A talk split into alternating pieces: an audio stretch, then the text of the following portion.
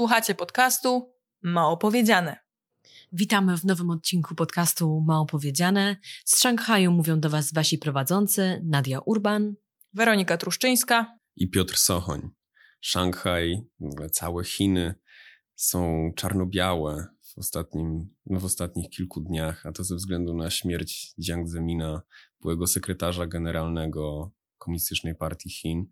I myśleliśmy, żeby zrobić cały odcinek na ten temat, ale wydaje mi się, że jako ciekawostkę możemy powiedzieć, e, że upamiętnia się jego śmierć i opłakuje poprzez e, zamianę... Blokowanie ulic. Przez blokowanie ulic niektórych, to w Szanghaju akurat szczególnie, bo tam on z Szanghajem był związany całe On życie. umarł w Szanghaju. E, tak. urodził się i Urodził się, tutaj studiował i tak dalej.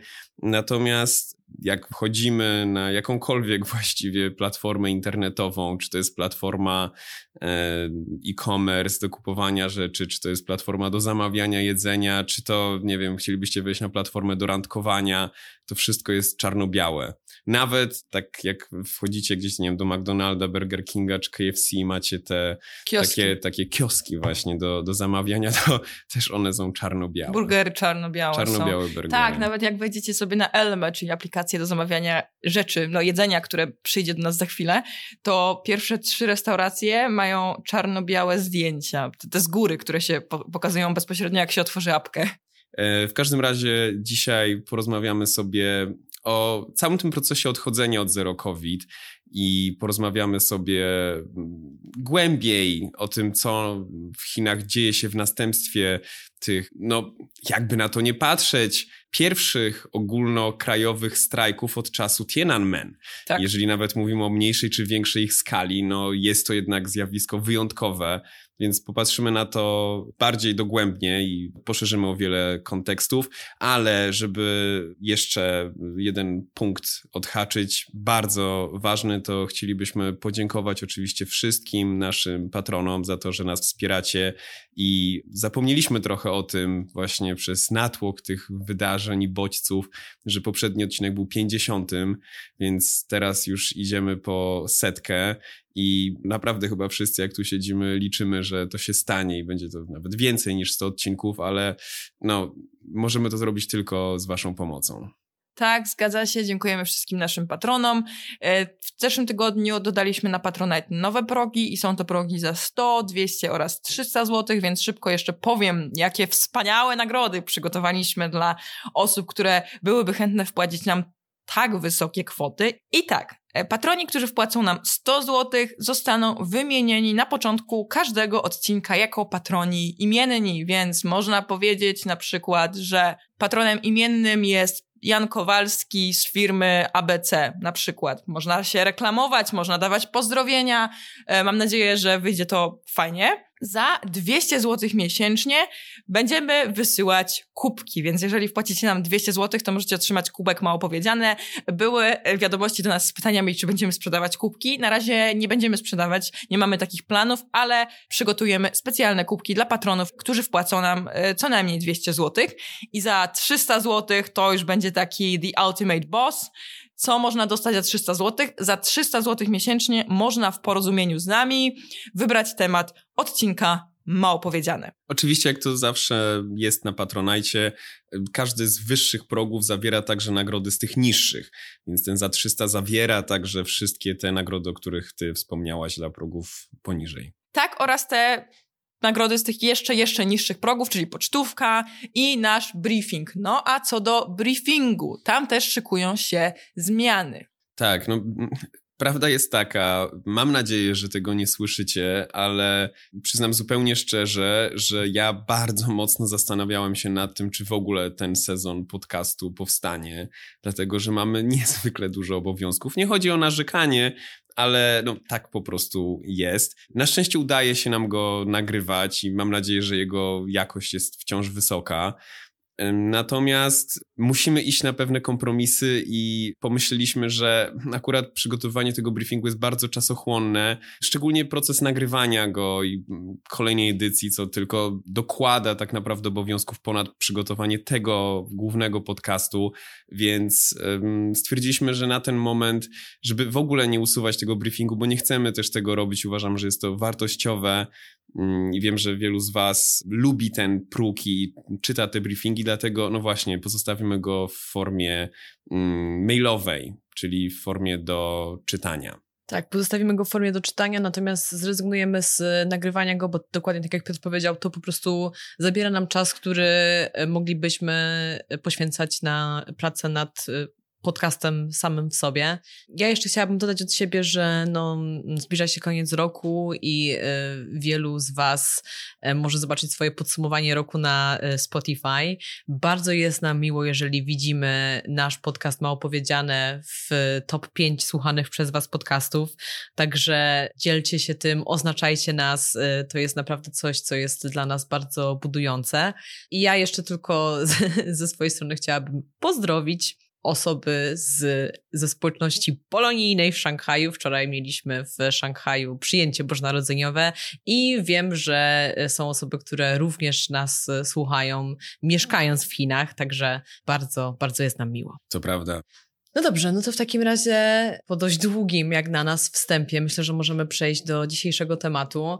A temat ten jest bardzo złożony i też w sumie dość skomplikowany, no bo tak jak już e, mówiliśmy wcześniej, teraz w ogóle w Chinach dzieje się dużo. Dużo zmian, e, zmian nierównomiernych, dużo mówi się o odchodzeniu od polityki zero COVID, no ale oczywiście nie jest to proces jednolity. Nie jest to proces czarno-biały, jak Taobao Zdecydowanie w dniach. Nie. No dobra, ale może zacznijmy właśnie od tego, jakie faktycznie zmiany w następstwie, czy niekoniecznie tych protestów w Chinach zaszły. Tak, no ostatnich kilka dni w Chinach to jest naprawdę roller coaster. Bardzo dużo zmian, bardzo dużo w ogóle rzeczy, których by się tutaj nikt nie spodziewał i myślę, że cała nasza trójka jest e, no, podekscytowana faktem o, oczywiście tych zmian, ale również tego, że możemy to obserwować na bieżąco, tak? Możemy obserwować tę politykę chińską od środka. To będą rzeczy, o których prawdopodobnie będzie pisane w podręcznikach do historii, więc znaczy, jest no, nam... nie, nie w, w Chinach. Przynajmniej nie tak no, długo, tak. jak komunistyczna partia Chin będzie rządziła. Tak jest, ale myślę, że w książkach wydanych na Zachodzie będzie o tym dużo, więc za 10-15 lat być może będziemy mówili o tym na konferencjach. No ale przechodząc już do tutaj tego głównego tematu, co miało być, a co jest, jeżeli mówimy o zmianach w polityce zero COVID. Ja w zeszłym tygodniu wy, wypunktowałam wszystkie zmiany, jeżeli chodzi o te e, tak zwane 20 zmian w zero COVID, które zostały ogłoszone mm, około już miesiąca temu. Ale dzisiaj jeszcze raz podam te najważniejsze. Jeżeli chcecie wszystkie, to zapraszamy do poprzedniego odcinka. I tak, przede wszystkim miesiąc temu została skrócona kwarantanna dla osób z zagranicy oraz bliskich kontaktów osób zakażonych z 7 plus 3 do 5 plus 3, czyli 5 dni w hotelu, 3 dni w domu. Skasowane zostały drugorzędowe kontakty, czyli osoby, które miały kontakt z bliskim kontaktem kogoś zakażonego. E, te osoby już teraz nie idą na żadną kwarantannę został wprowadzony zakaz zamykania całych osiedli, jeżeli są tam pozytywy. Mogą być w teorii zamykane tylko pojedyncze budynki. E, skasowanie banów na loty międzynarodowe, które przywiozą więcej niż pięć przypadków. Promocja szczepień wśród najstarszych, aczkolwiek wtedy nie zostało e, powiedziane, jak należy to zrobić. Nie zostały narzucone żadne cele. To się stało dopiero teraz, ale o tym za chwilę.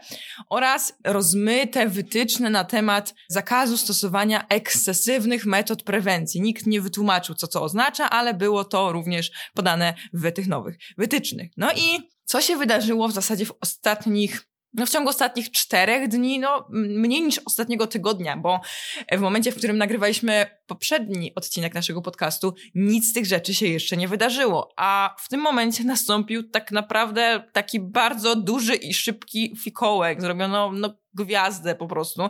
I teraz mamy kolejne zmiany. I co to są za zmiany?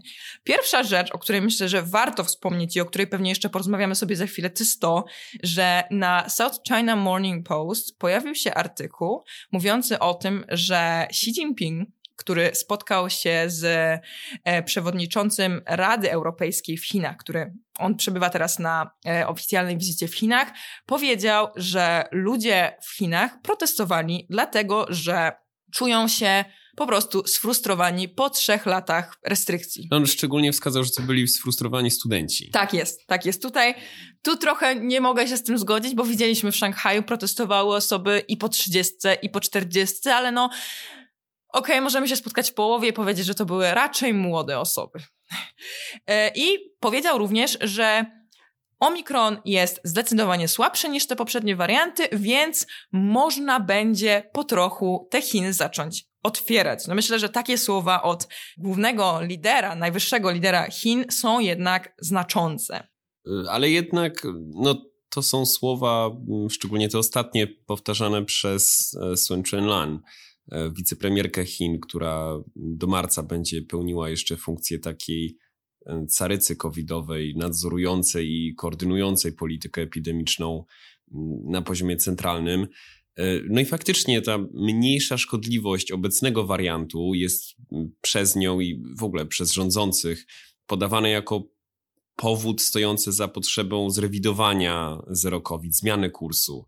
Mm, natomiast co do spotkania Xi z Michelem, to no nie przesadzałbym, że prezydent Chin jest jakoś szczególnie aktywny e, w komunikacji z obywatelami w ostatnim czasie. Ale generalnie, jeżeli sobie przeczytacie jakieś oficjalne dokumenty z ostatnich kilku dni, to rzeczywiście można zauważyć, że praktycznie nie ma tam już wspominanego tego Dongtai Qingling. Rzeczywiście zaczęło znikać praktycznie z oficjalnych dokumentów, co rzeczywiście jest już w tym momencie znaczące, bo wcześniej to była baza każdego wpuszczanego dokumentu. Było mówione, że trzeba chronić życia i trzeba e, zerować wszystkie możliwe przypadki, tak? Trzeba czyścić do zera i to jest cel nadrzędny, żeby tych przypadków było zero w społeczeństwie. Ale no, ja cały czas jednak będę się upierał, że na szczeblu centralnym te wytyczne są bardzo nieczytelne i na ten moment ewidentnie, tak jak mówiliśmy zresztą w odcinku w ubiegłym tygodniu, e, jest to próba zwrócenia odpowiedzialności na rządy lokalne. No i właśnie, no jak te rządy lokalne reagują na, na te nowe zmiany, dyrektywy, Protesty, tak, oczywiście. Także... Tak, tak, tak. Tutaj zwróćcie uwagę, że nie ma żadnych nowych wytycznych z centrum. Wszystko to, co się teraz dzieje, jest tak trochę w zasadzie na podstawie tych wytycznych, które zostały e, wy, wypuszczone miesiąc temu. Więc no, mam trochę wrażenie, że te rządy lokalne trochę zwróciły też uwagę na to, że ten klimat polityczny się zaczął zmieniać, że te dokumenty zaczęły trochę inaczej wyglądać, że są inne komunikaty, chociażby właśnie od Sun Chunlan i zaczęły rzeczywiście trochę bardziej to luzować. Jest bardzo, to jest bardzo ważne tego typu komunikacja. Oczywiście. No właśnie w tym kontekście należy się zastanowić, na ile te protesty faktycznie przyczyniły się do przyspieszenia tego procesu, a na ile te zmiany wydarzyłyby się same z siebie.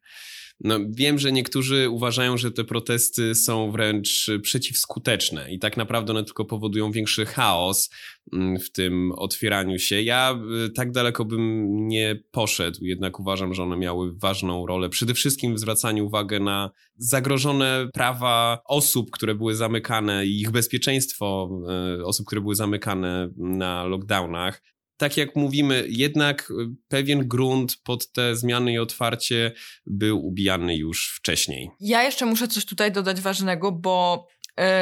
Też zmieniła się bardzo mocno narracja w internecie. Bo generalnie, no, mówiliśmy o tym nieraz też w naszym odcinku o internecie, że te nastroje z góry są komunikowane również w formie tego, co na przykład jest promowane na Weibo. No i w ostatnich dniach zdecydowanie bardziej promowane są głosy naukowców, którzy mówią, że Omikron jest słabszy i że no, ta strategia zerowania nie może być dalej wdrażana, że trzeba to robić bardziej naukowo. I do tego było, był też promowany temat defraudacji państwowych pieniędzy, która miała miejsce przy kontraktowaniu tych prywatnych firm, które zajmują się robieniem testów. No to jest właśnie ciekawe, bo internet w Chinach, e, social media i tak dalej, one nie są dobrym odzwierciedleniem opinii publicznej i tego, co ludzie myślą i chcą powiedzieć, ze względu na rozbudowaną cenzurę, e, o której myślę, że jeszcze trochę potem powiemy. Natomiast ten internet jest bardzo świetnym lustrem, który jakby odbija to, co no rząd chce, żeby było aktualnie na tapecie. Tak, zdecydowanie. Jeszcze dosłownie miesiąc temu, na początku listopada, na Weibo trendował bardzo duży temat tego, że Stany Zjednoczone będą miały duży problem z tak zwanym long COVID, bo tam bardzo dużo osób się zakaziło i że e, no, to będzie duży problem dla amerykańskiej e, ochrony zdrowia. Po czym dosłownie trzy dni temu na Weibo trendował temat, że coś takiego jak long COVID w ogóle nie istnieje tak przeglądając sobie Weibo przed odcinkiem odniosłem trochę inne jednak wrażenie i dla mnie mm, nie jest to do końca czytelne, jakie treści rząd chce tam pozostawiać i to też może odzwierciedlać to, że wciąż nie ma jednomyślności, jeżeli chodzi o chińskie elity. Ja chciałbym powiedzieć tylko w kontekście tego, co dzieje się faktycznie, no jakie zmiany możemy zaobserwować, bo jednak nie ulegałbym złudzeniu, że w ogóle teraz y, wszędzie już się te restrykcje znosi. Y, no, jednak tak nie jest. No, na razie mówimy o tak naprawdę o miastach, bogatych ośrodkach miejskich, które i tak są lepiej predysponowane do tego, żeby radzić sobie mm, z otwarciem. Mówimy tutaj, co? Mówimy o Guangzhou, o Shenzhen, mówimy o Chengdu, o Chongqing, Tianjin Pekinie i chyba tam trzech miastach w północnych Chinach. No właśnie, ale to otwarcie, odchodzenie od zero COVID, koniec zero COVID. Ja bym też nie szła e, tak daleko i też nie byłabym aż tak optymistycznie nastawiona. No bo Weronika, co dokładnie w tych miastach zostało wprowadzone? Jakie Otóż to są zmiany? to, właśnie teraz chciałam do tego przejść. Więc mamy tak, Shenzhen, Guangzhou, Tianjin, Pekin i Chengdu z tych takich największych miast. Ogłosiły, że nie będą już sprawdzać testów na wejściu do metra. Nie trzeba okazywać testu z 72 godzin wchodząc do komunikacji publicznej, ale to nie znaczy, że nie trzeba okazać tego tak zwanego kodu zdrowia, bo kod zdrowia dalej będzie sprawdzany, ale nie trzeba już mieć testu. E, do tego e, też osoby, które mieszkają w Guangzhou, Polacy, pisali mi, że e, Guangzhou też skasowało wymóg pokazywania testu na wejściu do centrów handlowych, do sklepów i tak dalej. Pod tym względem akurat bym zaznaczył, że Guangzhou jest dużo bardziej progresywny od tych pozostałych wymienionych tak, przez tak, jest. miast. Ale w dalszym ciągu sprawdzają te kody zdrowia, więc tak. Też rzeczywiście w Guangzhou otwarto, wypuszczono z lockdownów bardzo dużo ludzi, bo wcześniej tam już tak naprawdę kolejnym krokiem, który można byłoby zastosować zastosować, to był lockdown całego miasta. No przecież I... tam cały czas jest ognisko i to całkiem spore. Tak, tak, Czy to, to, jest, to jest chyba najbardziej w kontekście Guangzhou zaskakujące, że to, to nastąpiło no, momentalnie ze stanu tak naprawdę zagrożenia lockdownu całkowitego do otwarcia miasta, otwarcia restauracji. No tak, KTV. KTV. No i przede wszystkim bardzo duża zmiana, o której nie, nie wiem, też pewnie chciałaś powiedzieć, czyli to, że mm, osoby z bliskiego kontaktu mogą odbywać kwarantanny w domach. Tak jest. To jest bardzo zresztą kontrowersyjne w Chinach. Myślę, że o tym możemy sobie dalej powiedzieć w kontekście tego, y, jak Chińczycy reagują na to poluzowywanie, bo to też nie jest y, zupełnie jednoznaczna kwestia. E, tak, zdecydowanie. Też e, w Guangzhou miało miejsce takie symboliczne wydarzenie, bo y, urzędnicy z CDC na konferencji prasowej transmitowanej na żywo zdjęli maski. Tak, pokazali, że to już idziemy, zmierzamy do końca, tylko że e, moi drodzy Państwo z Polski, którzy, którzy tego słuchają, nie e, wchodźcie teraz w takie myślenie, że to już jest koniec restrykcji, za chwilę otwieramy wszystko i tak dalej. Jeżeli e, rząd pozwoli na odbywanie kwarantanny osobom zakażonym w domu, a są takie głosy, że być może coś może takiego zostanie stać. wprowadzone wkrótce, to już będzie bardzo duży krok i nie widzę w najbliższym momencie szansy na to, żeby generalnie kwarantanna obowiązkowa dla pozytywów została zniesiona. To się nie wydarzy teraz, niedługo. Generalizując, powiedziałbym, że w Chinach panuje teraz atmosfera pogodzenia się z tym, że od zerokowi trzeba odejść, no bo przede wszystkim ekonomia naprawdę daje ludziom w kość, ale jest to atmosfera oczekiwania w nerwowości. Ludzie rozmawiają dużo o leczeniu COVID, niektórzy próbują zaopatrywać się w leki, ale w tym wszystkim mam wrażenie, że oczekuje się wsparcia głosu od rządu centralnego, bo pamiętajmy o tym, że dla wielu ludzi rząd centralny ma bardzo duży autorytet i z pewnością czytelne komunikaty i sugestie dałyby dużo. Jest to ciekawe w perspektywie mm, takiej sinusoidy oczekiwań wobec rządu centralnego, bo z jednej strony protesty dotyczące odpuszczenia zero COVID, e, z drugiej teraz oczekiwanie większej stanowczości i konkretów. Nie jest to wcale komfortowa pozycja ale mm, no tak, faktycznie doprowadza ona do tego, że bogate prowincje, jak na przykład Zhejiang, wprowadzają czytelne regulacje, na przykład y, informujące z jakiego typu objawami ludzie powinni udawać się do szpitali, ale w biedniejszych prowincjach, gorzej zarządzanych, z mniejszymi środkami, liczbą szpitali, będzie ciężej. Tak, e, a propos nastrojów społecznych, to widziałem e, teraz e, jeden z lepszych postów na Weibo, który ukazuje właśnie te obecne nastroje społeczne związane z trwającym odchodzeniem od zero COVID, który no w skrócie mówił tak, to musi się stać, ale nagłe puszczenie luzem jest jak rzucenie ludzi z intensywnej terapii do KTV. E, myślę, że to właśnie pokazuje pewną obawę jednak e, przed zbyt raptowną mm, zmianą. No i też mm, pokazuje to, że protesty protestami, ale nie należało tego traktować jako jednoznaczny głos wszystkich Chińczyków dotyczący całkowitego porzucenia wszelkich restrykcji.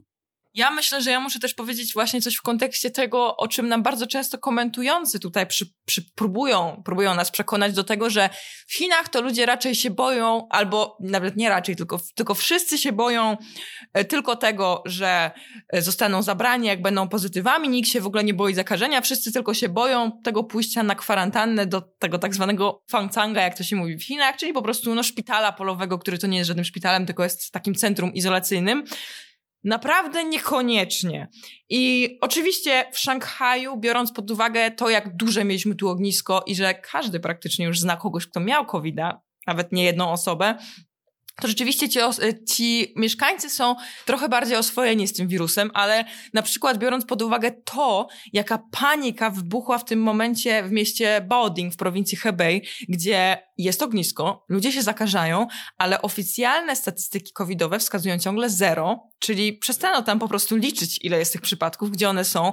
Ludzie panikują na Weibo, trenduje hashtag, że w Baoding jest ognisko, e, ludzie siedzą w domach, boją się wychodzić, nie wiedzą, co mają robić, czy mają teraz e, gdzieś dzwonić, czy mają gdzieś teraz zabrać, jak oni są pozytywni, bo nagle sobie w domu zrobili ten taki szybki test covidowy, wyszedł im pozytywny, nie wiedzą, czy mają dzwonić gdzieś, żeby ich zabrali do, do ośrodka izolacyjnego, czy mają siedzieć w domu, boją się powiedzieć sąsiadom, tak, bo za chwilę zostaną, będą wytykani palcami i tak dalej, to naprawdę nie jest takie proste, że ludzie się tylko boją tego ośrodka izolacji, tylko ludzie się boją, nie wiedzą, nie znają tego wirusa i też boją się ostracyzmu. Oczywiście, że tak. No, trzy lata restrykcji, trzy lata powtarzania w, w, kółko, że COVID jest niebezpieczny, powtarzania, straszenia właściwie liczbą zgonów na zachodzie. Oczywiście no, ma, ma znaczenie, prawda? To nie jest tak, że teraz ci Chińczycy wszyscy czekają z niecierpliwością na to, żeby złapać y, COVID-a z pełnym przekonaniem, że nic im nie będzie. Oprócz jednego komentatora politycznego, Husidzina. Co napisał pan Husidzin? Teraz tak tylko wspomnę, bo pan Husidzin jeszcze bodajże około 10 listopada e, pisał o tym, że nie można otwierać, nieważne czy ludziom co się podoba czy nie, to jest dla nich dobre, tak ma być. Po czym pan Husidzin dwa dni temu napisał, że on już się szykuje, że w ciągu miesiąca złapie covid i e, tam jest ta szansa 0, tam 0 coś procenta, że będzie to ciężki przebieg, ale jest to ryzyko, które on jest w stanie wziąć na siebie. To jest piękna, piękna postawa. Ale piękna postać też. Tak, no ale generalnie Chińczycy raczej, o tym też już rozmawialiśmy, wolą prewencję od leczenia. Mają ograniczone zaufanie do wydajności służby zdrowia. Niektórzy mają ograniczone zaufanie do w ogóle zachodniej medycyny, ale to już jest inna kwestia. No ale tak, no mają też rację, no bo w Chinach e, dostęp do szpitali jest ograniczony. O tym mówiliśmy w naszym odcinku o służbie zdrowia. Tak naprawdę szpitale są tylko i wyłącznie w dużych miastach. No i też w Chinach nie ma wystarczająco dużo jednostek intensywnej terapii per capita. Cztery chyba na 100 tysięcy osób. Tak, właśnie, są bardzo niskie statystyki. Także słuchajcie, no e, ja rozumiem, że zupełnie inaczej patrzy się na pandemię koronawirusa z perspektywy osoby, która jest w Europie, w której te, te fale kolejne przechodziły jak w zegarku każdej wiosny i każdej jesieni. Natomiast w Chinach sytuacja jest zupełnie inna. Luzowanie obostrzeń będzie się równało z ogniskami i będzie się równało ze zgonami, dlatego że mamy do czynienia z niską odpornością zbiorową. Bardzo mało ludzi tutaj przeszło COVID-a. Mamy problem z tym, że mamy niewyszczepione grupy ryzyka, a osoby, które są zaszczepione, zaszczepiły się już bardzo dawno, bo prawda jest taka, że dużo ludzi przyjęło swoje szczepionki rok temu albo nawet i dłużej, więc też jakby ich skuteczność już, już tak długo potem bez, bez boostera jest ograniczona. Mamy ograniczony dostęp do służby zdrowia.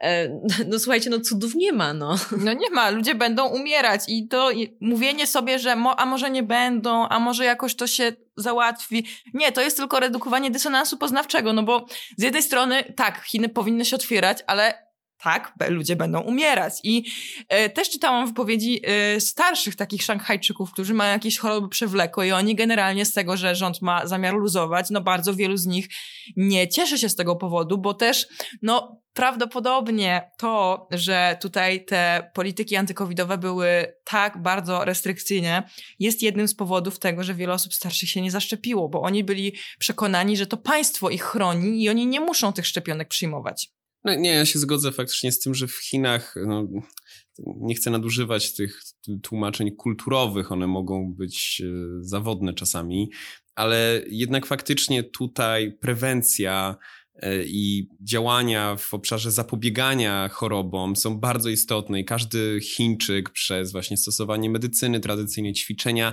stara się pozostać zdrowy, żeby nie zachorować. Koncepcja tego, żeby przejść przez chorobę, żeby nabyć odporność jest jednak trochę obca i idzie w kontrze do takiego patrzenia na, na rzeczywistość, jaka no chociaż byłaby obecna w Polsce, gdzie ludzie bardziej, czy na zachodzie w ogóle w bardziej śmiały sposób chcieli już tego covid przejść, tam machali ręką, no musi się to stać w końcu. COVID party.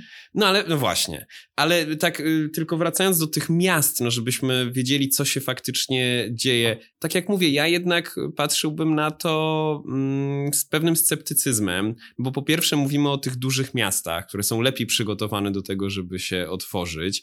Yy, a małe miasta tym, robią tak jak Baoding, poza, czyli no, nic no, nie ogłaszają, ale no właśnie, to tam, ta, tam, będzie, tam będzie w ogóle ciężej, no to wiadomo, tak. że, że ta dystrybucja środków i też no, zasobów, jeżeli chodzi o zarządzanie miastami, jest bardzo nierównomierna w Chinach. Patrząc nawet na te największe miasta, bo możecie spytać, a co z Szanghajem? No Szanghaj generalnie nie zrobił nic, natomiast ja bym tak przekornie trochę powiedział, że ja wcale nie zamieniłbym się chociażby z mieszkańcami Pekinu, bo uważam mimo wszystko, że Szanghaj postępuje bardziej przewidywalnie.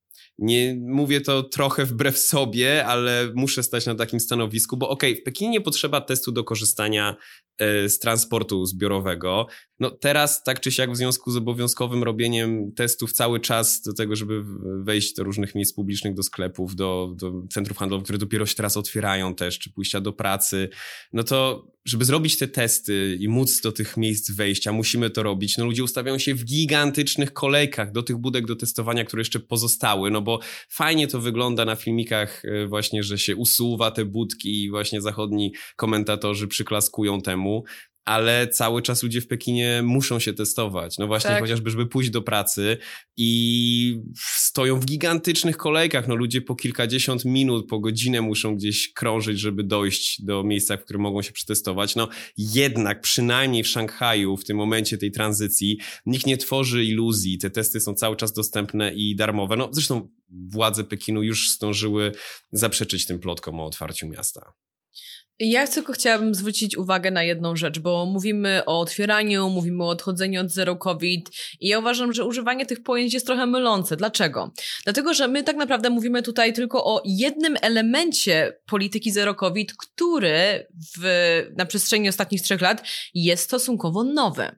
Tak naprawdę potrzeba tego, żeby robić testy codziennie, potrzeba tego, żeby skanować kod przed wejściem do danego miejsca, na przykład do jakiejś restauracji czy do centrum handlowego, potrzeba tego, żeby pokazywać y, ten kod i wynik testu cały czas, to są rzeczy, które zostały wprowadzone po szanghajskim lockdownie.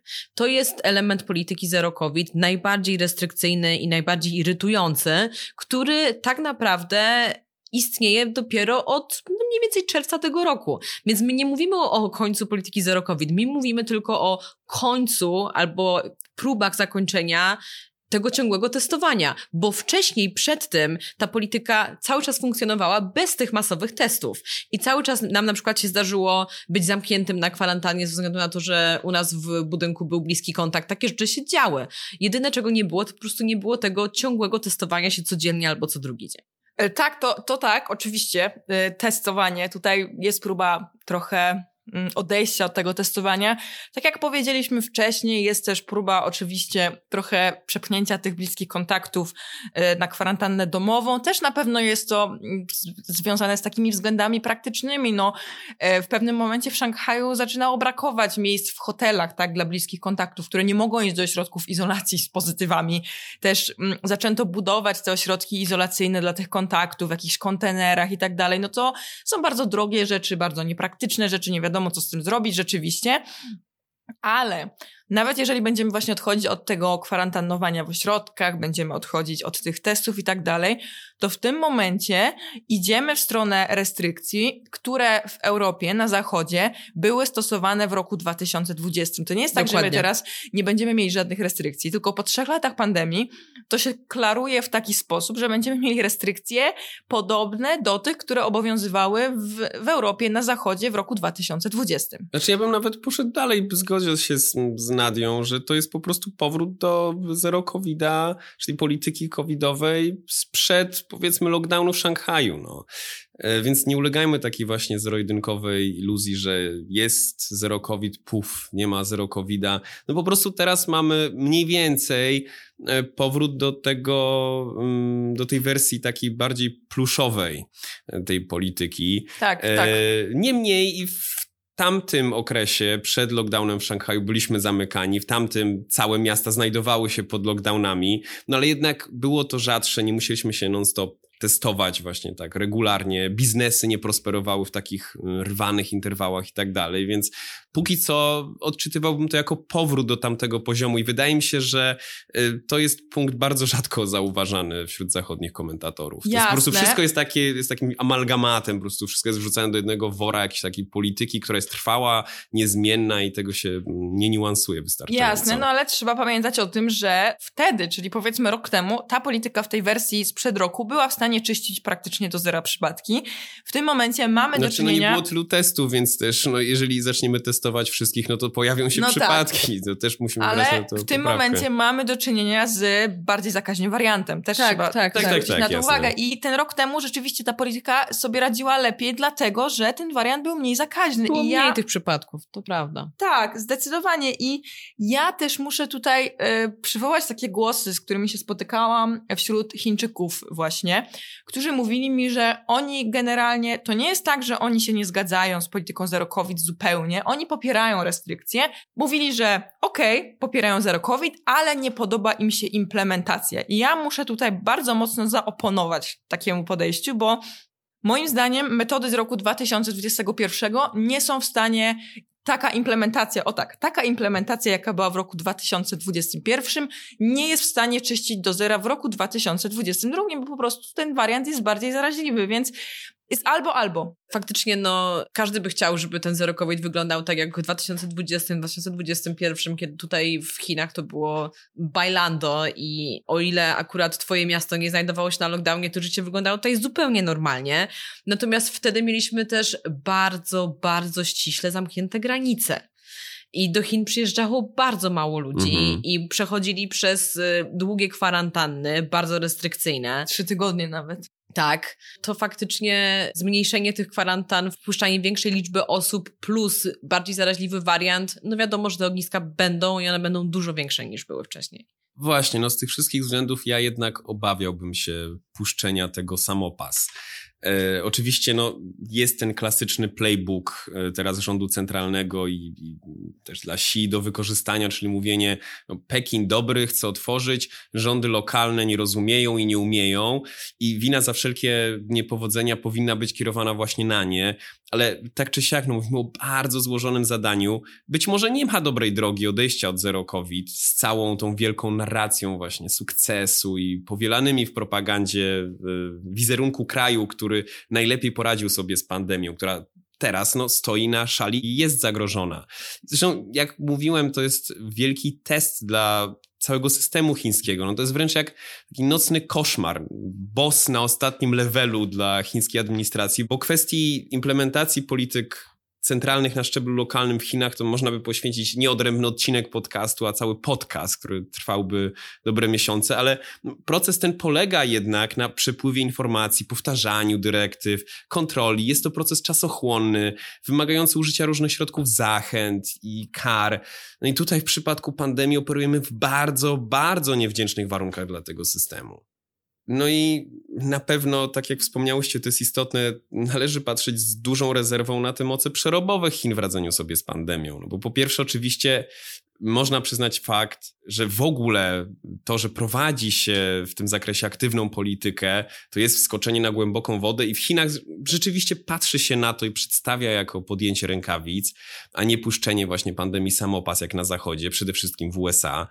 Natomiast jeśli chodzi e, o środki w radzeniu sobie z nią, no cóż, mówimy o, o tym, że trzeba było budować szpitale, przygotowywać system ochrony zdrowia, ale z jakiegoś powodu tego nie robiono. Po prostu przy takiej skali wyzwania mam wrażenie, że skupiono siły na wyłapywaniu przypadków, ich odseparowywaniu od społeczeństwa, że zwyczajnie nie było środków i mocy przerobowych na to, żeby zająć się czymkolwiek innym. Było takie trochę słodko-gorzkie trwanie w tym stanie, gdzie każdemu wydawało się, że jest ok. Można upierać się, że było to często pewne ślepe podążanie za celem politycznym. No ja wiem, że na początku pandemii obiegły światowe i polskie media obrazki, że w Wuhan buduje się szpital na x tysięcy łóżek w tydzień bodajże spokojnie. Nie jest to, to reprezentatywne. To też nie był szpital, no tak, tak, się, no właśnie. To tak naprawdę był właśnie ośrodek iz izolacyjny. Nie jest to reprezentatywne dla tego, co dałoby się zrobić w skali kraju i była to właśnie pokazówka. Szczepienia są z pewnością w zasięgu, ale zdecydowanie zaszczepienie grup ryzyka także będzie wyzwaniem, bo nie mówimy tu tylko o Szanghaju, Hangzhou czy Shenzhen. Mówimy o dużo biedniejszych miejscach na mapie Chin. No też mi się wydaje, że na początku pandemii, powiedzmy w 2020 roku, no przez ten pierwszy rok, Chiny mogły zakładać, że znajdzie się jakiś skuteczny lek, bądź szczepionka będzie y, potrafiła przeciwdziałać transmisji. I no zwróćcie uwagę, jak szybko w Chinach zaszczepiono wszystkich ludzi. Tak naprawdę, jak na początku 2021 roku ruszyły szczepienia, to już pod koniec roku mieliśmy 90% y, obywateli Chin zaszczepionych. I widać było, że jednak ma się tutaj nadzieję na to, że ta szczepionka będzie przeciwdziałała transmisji w jakimś znacznym stopniu. No a okazało się niestety coś innego. Okazało się, że owszem, szczepionki e, przeciwdziałają ciężkiemu przebiegowi i zgonom, ale nie samej transmisji. No i nagle rozłożono ręce, bo to nie zadziałało. I uważam, że trochę wtedy przegapiono okienko w momencie, w którym faktycznie ci ludzie byli zaszczepieni dopiero co i ta skuteczność tej szczepionki była wysoka, ale oczywiście nie w kontekście przeciwdziałaniu transmisji, tylko przeciwdziałaniu ciężkiemu przebiegowi. Wtedy można było zacząć się otwierać i myślę, że byłyby lepsze szanse na to, żeby mm, jakby ograniczać to faktyczne niebezpieczeństwo ciężkiego przechodzenia, a nawet zgonu.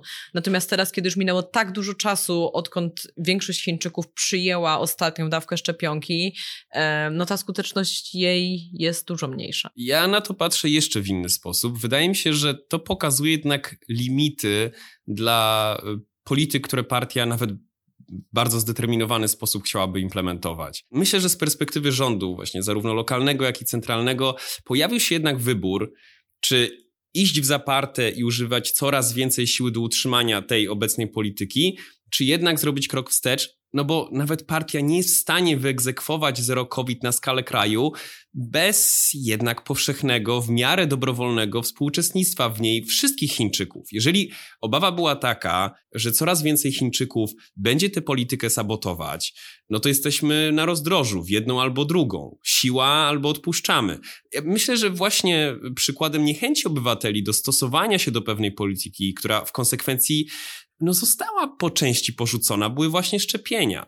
Czy naprawdę myślicie, że rząd nie mógłby wprowadzić powszechnych mandatów na szczepienia. One były nawet próbowane w pewien sposób. Ale wycofywano mógłby, się z mógłby, tego. Tak. właśnie, ale uznał to za ryzykowne, biorąc pod uwagę właśnie opór społeczny, brak wiary w te szczepienia i to, że no, przymus mógłby obrócić się przeciw rządzącym.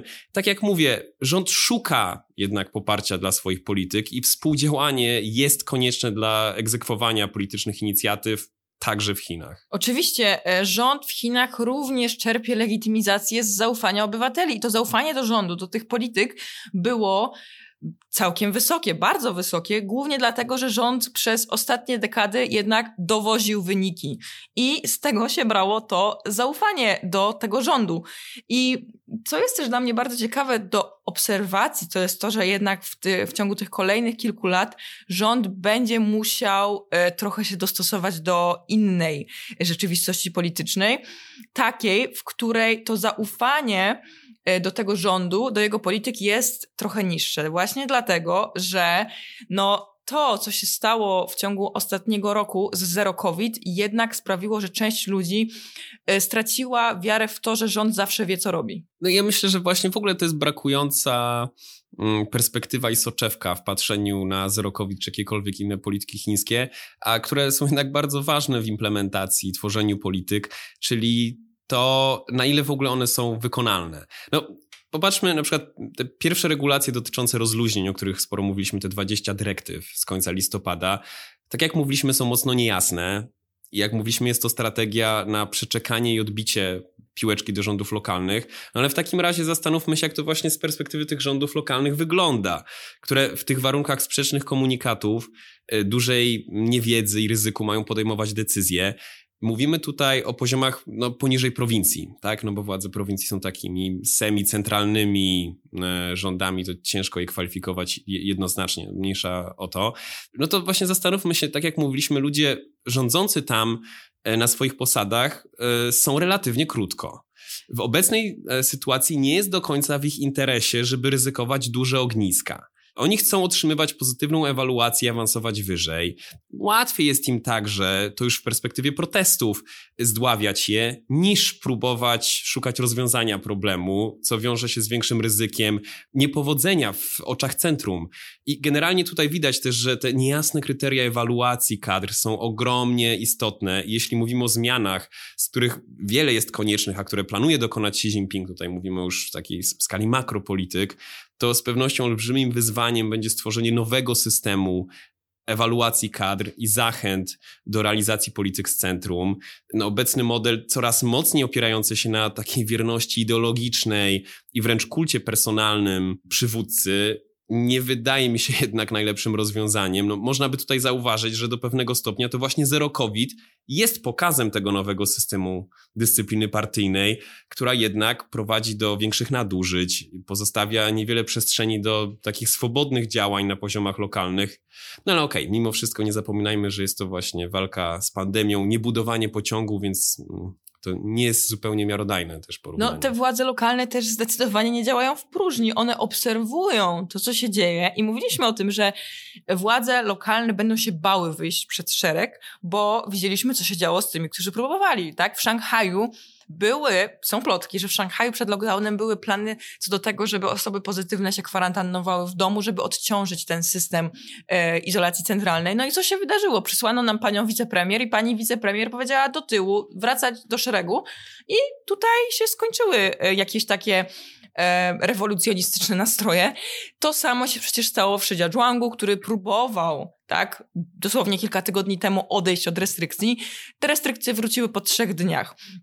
Więc wydaje mi się, że tutaj kluczowym może być to, że rzeczywiście ta narracja z góry, to co widzimy na social mediach ogólnie, to się zmienia i to może zachęcić kolejne rządy lokalne do jakiegoś takiego redukowania tych restrykcji. No, to prawda. No jednak ten zero COVID w wersji, w fazie najbardziej wzmożonej, gdzie no właśnie połowa Chin była pod lockdownami, miliony Chińczyków musiały się regularnie testować, no to była jednak inicjatywa centrum. Trudno nie odnieść wrażenia, że była mocno związana z autorytetem samego Xi i ten osobisty autorytet jego ochrona jest bardzo ważna, no bo na nim w dużej mierze jest oparta obecna logika centralizacji państwa właśnie i sposobu egzekwowania tej odpowiedzialności urzędów lokalnych w stosunku do Pekinu.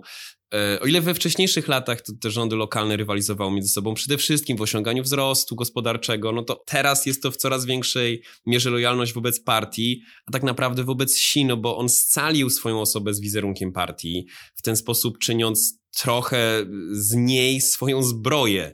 Jest to w ogóle bardzo zręczne i umiejętne, tak, tak na marginesie, no być może nawet konieczne w obliczu wielu niepopularnych polityk, e, zmian, które on stara się podjąć, ale fakt jest taki, że jego myśl kult jego osoby no, spenetrowały działania partyjne w obszarze ideologii, którą karmieni są członkowie partii, urzędnicy, no, czy nawet pracownicy firm państwowych, uczniowie, więc jest to dosyć gęste y, doświadczenie. Nawet jak się idzie, ostatnio byłem na wystawie i tam też był pokój dedykowany właśnie myśliści z jego cytatami na ścianach.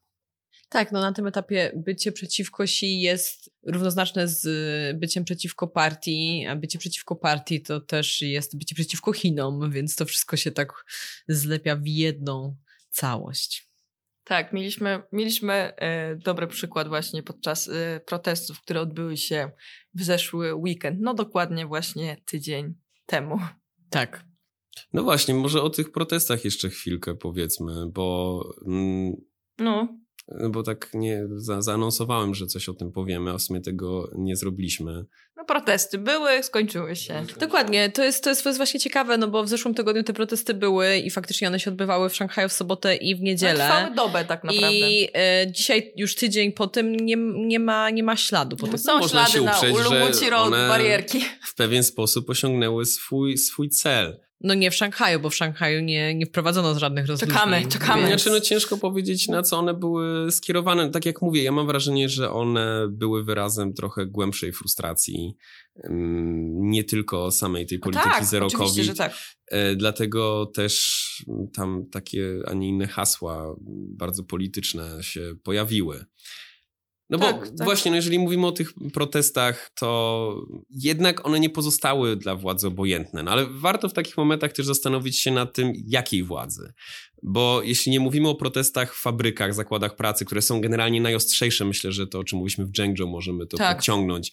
Zdecydowanie to, pozostawiając ten typ protestu poza nawiasem, no to mamy do czynienia z protestami biorącymi na celownik rządy lokalne i nierzadko wręcz nieudolną implementację przez nich polityk na szczeblu lokalnym. Z jednej strony mamy rząd centralny, który może wykorzystywać te protesty jako źródło własnej legitymizacji, jako taka wyższa instancja prospołeczna oraz no, nadzorujący i tworzący system, w którym y, jest miejsce na taki obywatelski głos. No i oczywiście może to być używane także jako mandat społeczny udzielony właśnie rządowi centralnemu do przykręcenia śruby y, rządowi lokalnemu w tym mm, procesie implementacji idących z góry przekazów politycznych, no ale z drugiej strony mamy też te rządy lokalne, które także w tę grę grają i mogą one przymykać oko na protesty, tak aby w ten sposób pokazać e, rządowi centralnemu, że albo pewien kierunek polityczny nie cieszy się dużym poparciem społecznym i rząd lokalny ma niejako związane ręce w jego implementacji. Może być też tak, że to będzie pokazanie, że nie mamy wystarczających środków do egzekucji jakiejś polityki, potrzebujemy więcej mm, z góry. Tak, o tym rozmawialiśmy chyba nawet w październiku, mniej więcej, tak mi się kojarzy, że być może jednym z elementów odejścia od polityki zero COVID będzie to, że te rządy, rządy lokalne będą przyzwalały na pewnego rodzaju protesty właśnie po to, żeby wywrzeć presję na centrum, żeby politykę rozluźnił. A dlaczego? No dlatego, że rządy lokalne nie mają już na to pieniędzy. Mm -hmm nie mają na to pieniędzy, nie mają na to siły. Myślę, że y, ci ludzie, którzy stoją na czele y, rządów prowincji. Też by chcieli na wakacje pojechać. Naprawdę mają już zszargane nerwy polityką zero COVID. Tak. Należy na to spojrzeć po prostu tak, jako nie do końca dobrowolną decyzję Pekinu, ale też, tak jak mówię, no, ta polityka w tej formie takiego zaostrzonego, rygorystycznego zero COVID y, była już bardzo kosztowna i finansowo, i w zakresie kosztów ludzkich do utrzymania tym wypadku chciałem tylko powiedzieć, że takie zgadywanie, komu te protesty mogły służyć bardziej, no, mniej. No, tak. to jest ciężkie. No, ale generalnie tak. są, to, są to takie zjawiska ryzykowne, szczególnie dla, dla rządu lokalnego, e, które istnieją. Tak, e, generalnie jeżeli porozmawiamy sobie o protestach ogólnie w Chinach, bo Chiny się ludziom nie kojarzą z protestami, tak? Ogólnie. I ja niestety, albo stety, się pokusiłam o obejrzenie kilku e, takich filmów, vlogów na temat protestów w Chinach, zrobionych, przy, o, zrobionych przez osoby, które generalnie zajmują się wydarzeniami na świecie. Nie stricte Chinami, tylko ogólnie wydarzeniami na świecie. I bardzo często tam było powiedziane, że protesty w Chinach to jest właśnie nie jakiś tam Hongkong, nie jakiś tam Makao czy Tajwan, tylko Chiny, Chiny. I to jest w ogóle, wiecie, generalnie coś tak niespotykanego, że tam ludzie e, wyszli i wyrazili swoje niezadowolenie, bo Chińczycy to generalnie są tacy potulni, oni słuchają, oni w ogóle się nie buntują i tak dalej. I no to jest zdecydowanie błędne przekonanie, bo jak sobie odpalicie mapę protestów w Chinach, to tam tych kropeczek zawsze trochę będzie. I te protesty się nie przebijają do mediów zachodnich z różnych powodów, ale one się odbywają. Ja myślę, że one się nie przebijają przede wszystkim dlatego, że Chińczycy głównie protestują w sprawach lokalnych, rzeczach, tak. których ich mhm. bezpośrednio dotyczą jakichś takich drobnych, drobnych zmianach w ich okolicy, na ich osiedlu no, w, na jakieś przykład. wysiedlenia. Tak, e, więc no nie są to, nie są to rzeczy wa warte czy, uwagi. Tak, no czy strajki w zakładach pracy tak. powiązane ze złymi warunkami pracy, czy z niewypłaceniem pensji. Tak, ale na przykład jeszcze na początku lat 2000 było też dość sporo protestów i aktywizmu związanych właśnie z kwestią ochrony środowiska. Tak, tak, tak. Niezadowolenie społeczne związane z tym, że jest zanieczyszczone powietrze, że zanieczyszczane są rzeki, było bardzo, bardzo duże i Chińczycy I to je było wyrażali. Bardzo, I to było bardzo potrzebne. Tak. Było bardzo potrzebne, dlatego rząd, rząd centralny widział tego korzyść. No właśnie tak adwocem tych protestów tego, że mówimy, że nie było na nich relatywnie zbyt wielu ludzi w skali chińskiej. Nie chcę tego deprecjonować, bo też patrząc na dostępne badania nawet, należy stwierdzić, że jeśli podzielimy sobie mieszkańców Chin w odniesieniu do ich zaufania do rządu centralnego i rządu lokalnego, bo jak mówiliśmy, te różnią się między sobą, to większość Chińczyków ufa rządowi centralnemu, ale niekoniecznie lokalnemu i tacy ludzie są skorzy brać udział w protestach. I oni brali udział w protestach właśnie przeciwko lokalnej nomenklaturze i to nieprzypadkowo były najpowszechniejsze protesty, szczególnie w latach dwutysięcznych, jak wspominałaś, bo ludzie wierzyli w ich sprawczość i często faktycznie one przynosiły skutek. Z kolei osoby, które nie mają zaufania do rządu centralnego, no one będą dużo mniej skore do protestów, dlatego że one i tak nie widzą w nich większego sensu. I to na pewno ma także wpływ e, na to, jak te protesty też te ostatnie wyglądały. Tak, zdecydowanie. Jeżeli e, mówimy o protestach, to możemy sobie tych protest, protestujących i te powody podzielić na, na kilka grup. Czyli mamy protesty, tak, tak zwane po prostu strajki pracowników, i tam w większości właśnie chodzi o warunki pracy. No i Niestety, ale te protesty są najczęściej rozganiane bardzo brutalnie. Dlaczego? Dlatego, że y, takie protesty, takie strajki w dłuższej perspektywie, one po prostu zaburzą łańcuchy dostaw. No i to, a to się przełoży na kolejne konsekwencje ekonomiczne dla chińskiej gospodarki, więc niestety tych pracowników się po prostu traktuje kijem i marchewką, tak się wysyła policjantów, którzy tam będą ich pałować, oferuje im się jakieś niewielkie dodatki do pensji, tak żeby oni jak najszybciej powrócili po prostu prostu do taśmy produkcyjnej.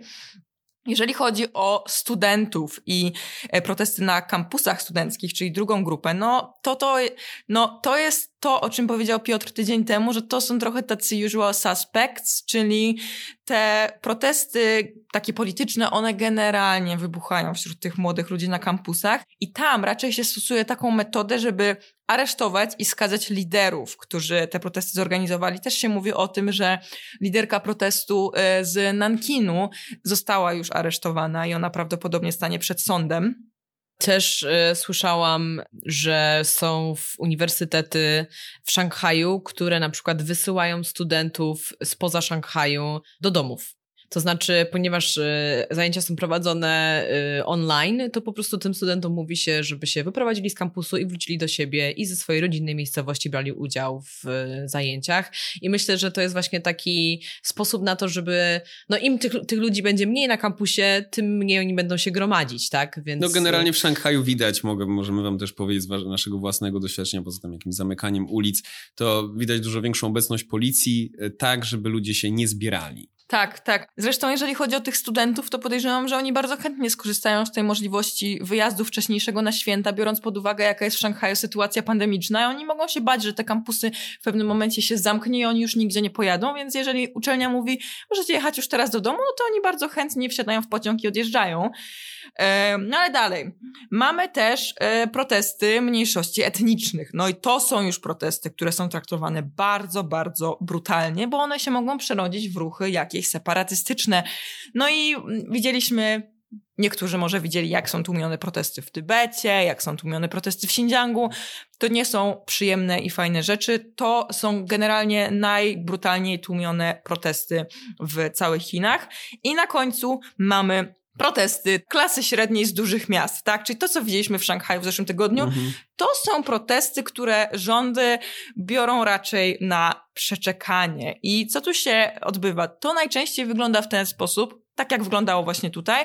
Policja się zbiera, zaczyna blokować jakieś ulice, kilka przecznic, po czym te blokady są rozszerzane, aż ci ludzie się rozejdą. I ja byłam świadkiem sama w zeszłym tygodniu właśnie czegoś takiego, bo jak zaczęto protest na Ulumuci Road rozganiać gdzieś o 21.30, znaczy to wyglądało tak, że Jakoś o 17 policja zablokowała po prostu dwie ulice i około 21.30 już ta blokada e, sięgała kilku ulic i zdecydowanie więcej niż dwóch przecznic i policjanci zaczęli się w pewnym momencie po prostu no, rozszerzać tę taką bańkę i ci ludzie po prostu poszli do domów, tak? Ja w pewnym momencie znalazłam się w takiej sytuacji, że po prostu szłam ulicą, a z tyłu szła, szedł taki kordon policji, który po prostu pchał tych ludzi, idźcie do przodu, do przodu, aż w końcu oni zostali wypchnięci na większe skrzyżowania i ten tłum się po prostu rozszedł. Pojedyncze osoby oczywiście zostały zatrzymane, prawdopodobnie takie, które się najbardziej awanturowały, które najgłośniej krzyczały. Zabrano je na przesłuchanie na komisariat. No, bardzo często te osoby były trochę poturbowane przez policjantów, sprawdzono im telefony, przesłuchano, no ale po mniej więcej dobie wszystkie te osoby zostały wypuszczone i no i Szanghaj sobie poradził z rozgonieniem tych protestów, bo po tygodniu nie ma już po nich praktycznie śladu, oprócz właśnie barierek na Ulumuci Road, które oddzielają ulicę oraz chodnik i wzmożonej obecności policji w całym mieście. No, zobaczymy, jak to jeszcze będzie wyglądało. Faktycznie, tak jak mówisz, to za sekundę przejdziemy jeszcze do tych mediów społecznościowych, ale faktycznie zarówno w mediach społecznościowych, jak i w tej przestrzeni fizycznej polityka rządu, polityka służb bezpieczeństwa jest taka, żeby wyizolować tych liderów. To jest najważniejsze.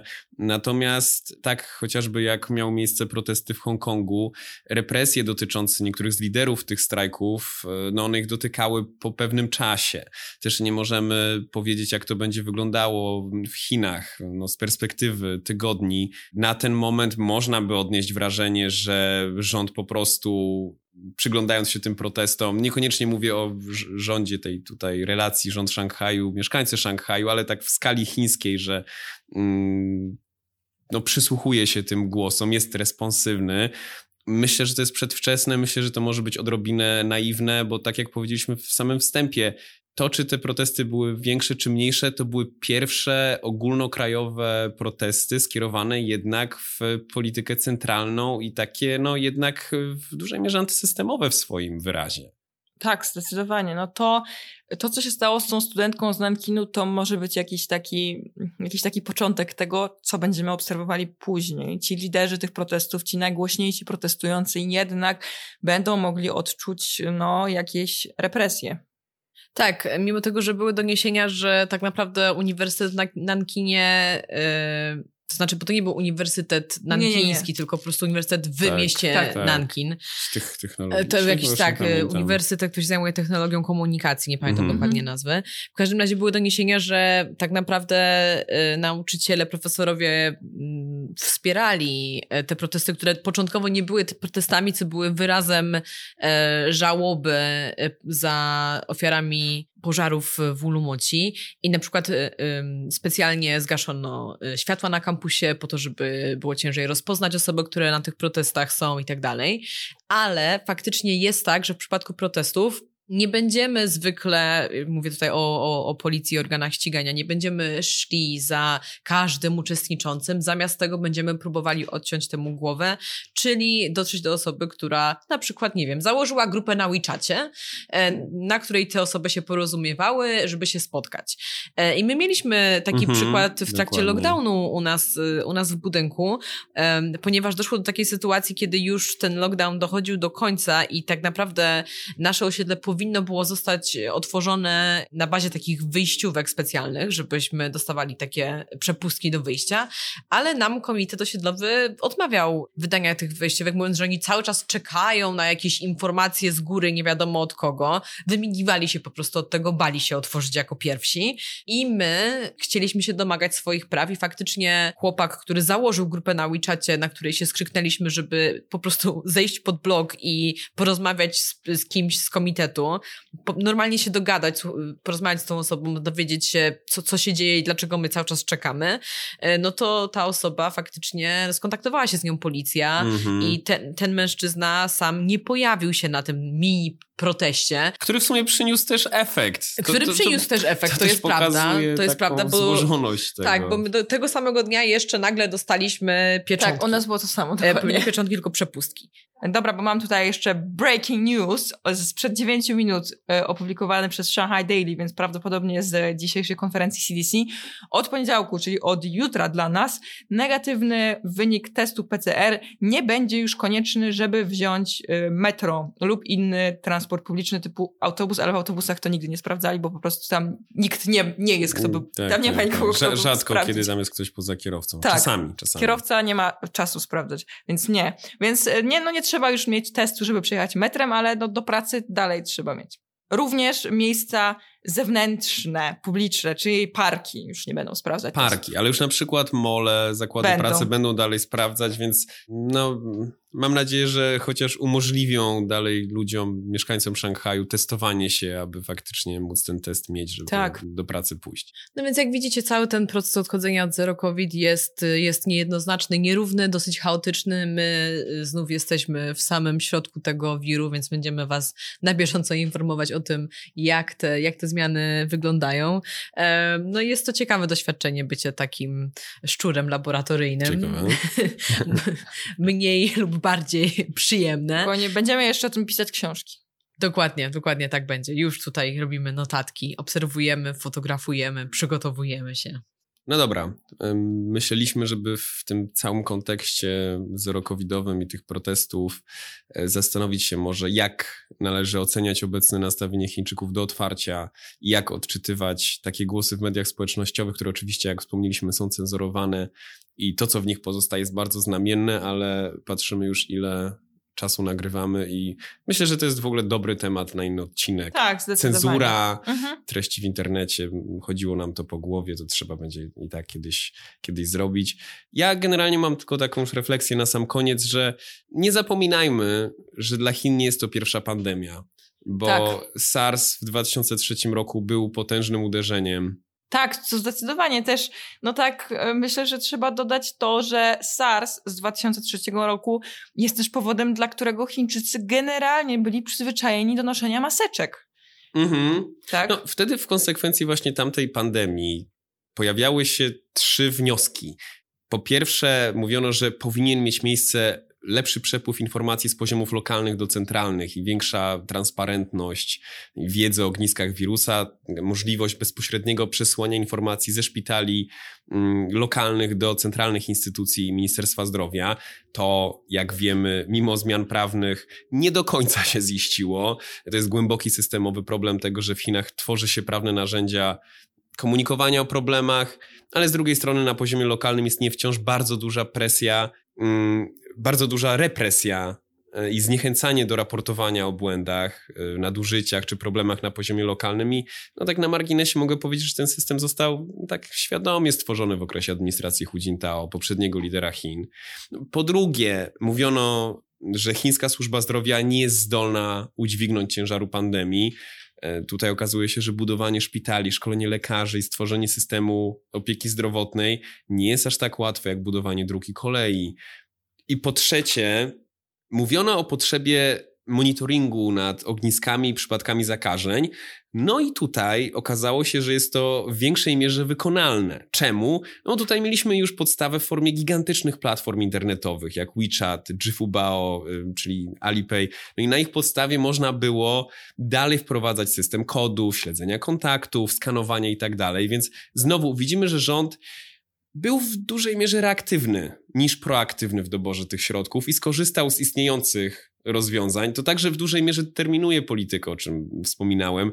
E, kontrola społeczna, upowszechnienie narzędzi nadzoru OK, to też jest ważne, nie przeczę, ale fakt, że istniała infrastruktura internetowa, ludzie z telefonami i tak dalej, to było kluczowe dla kierunku politycznego.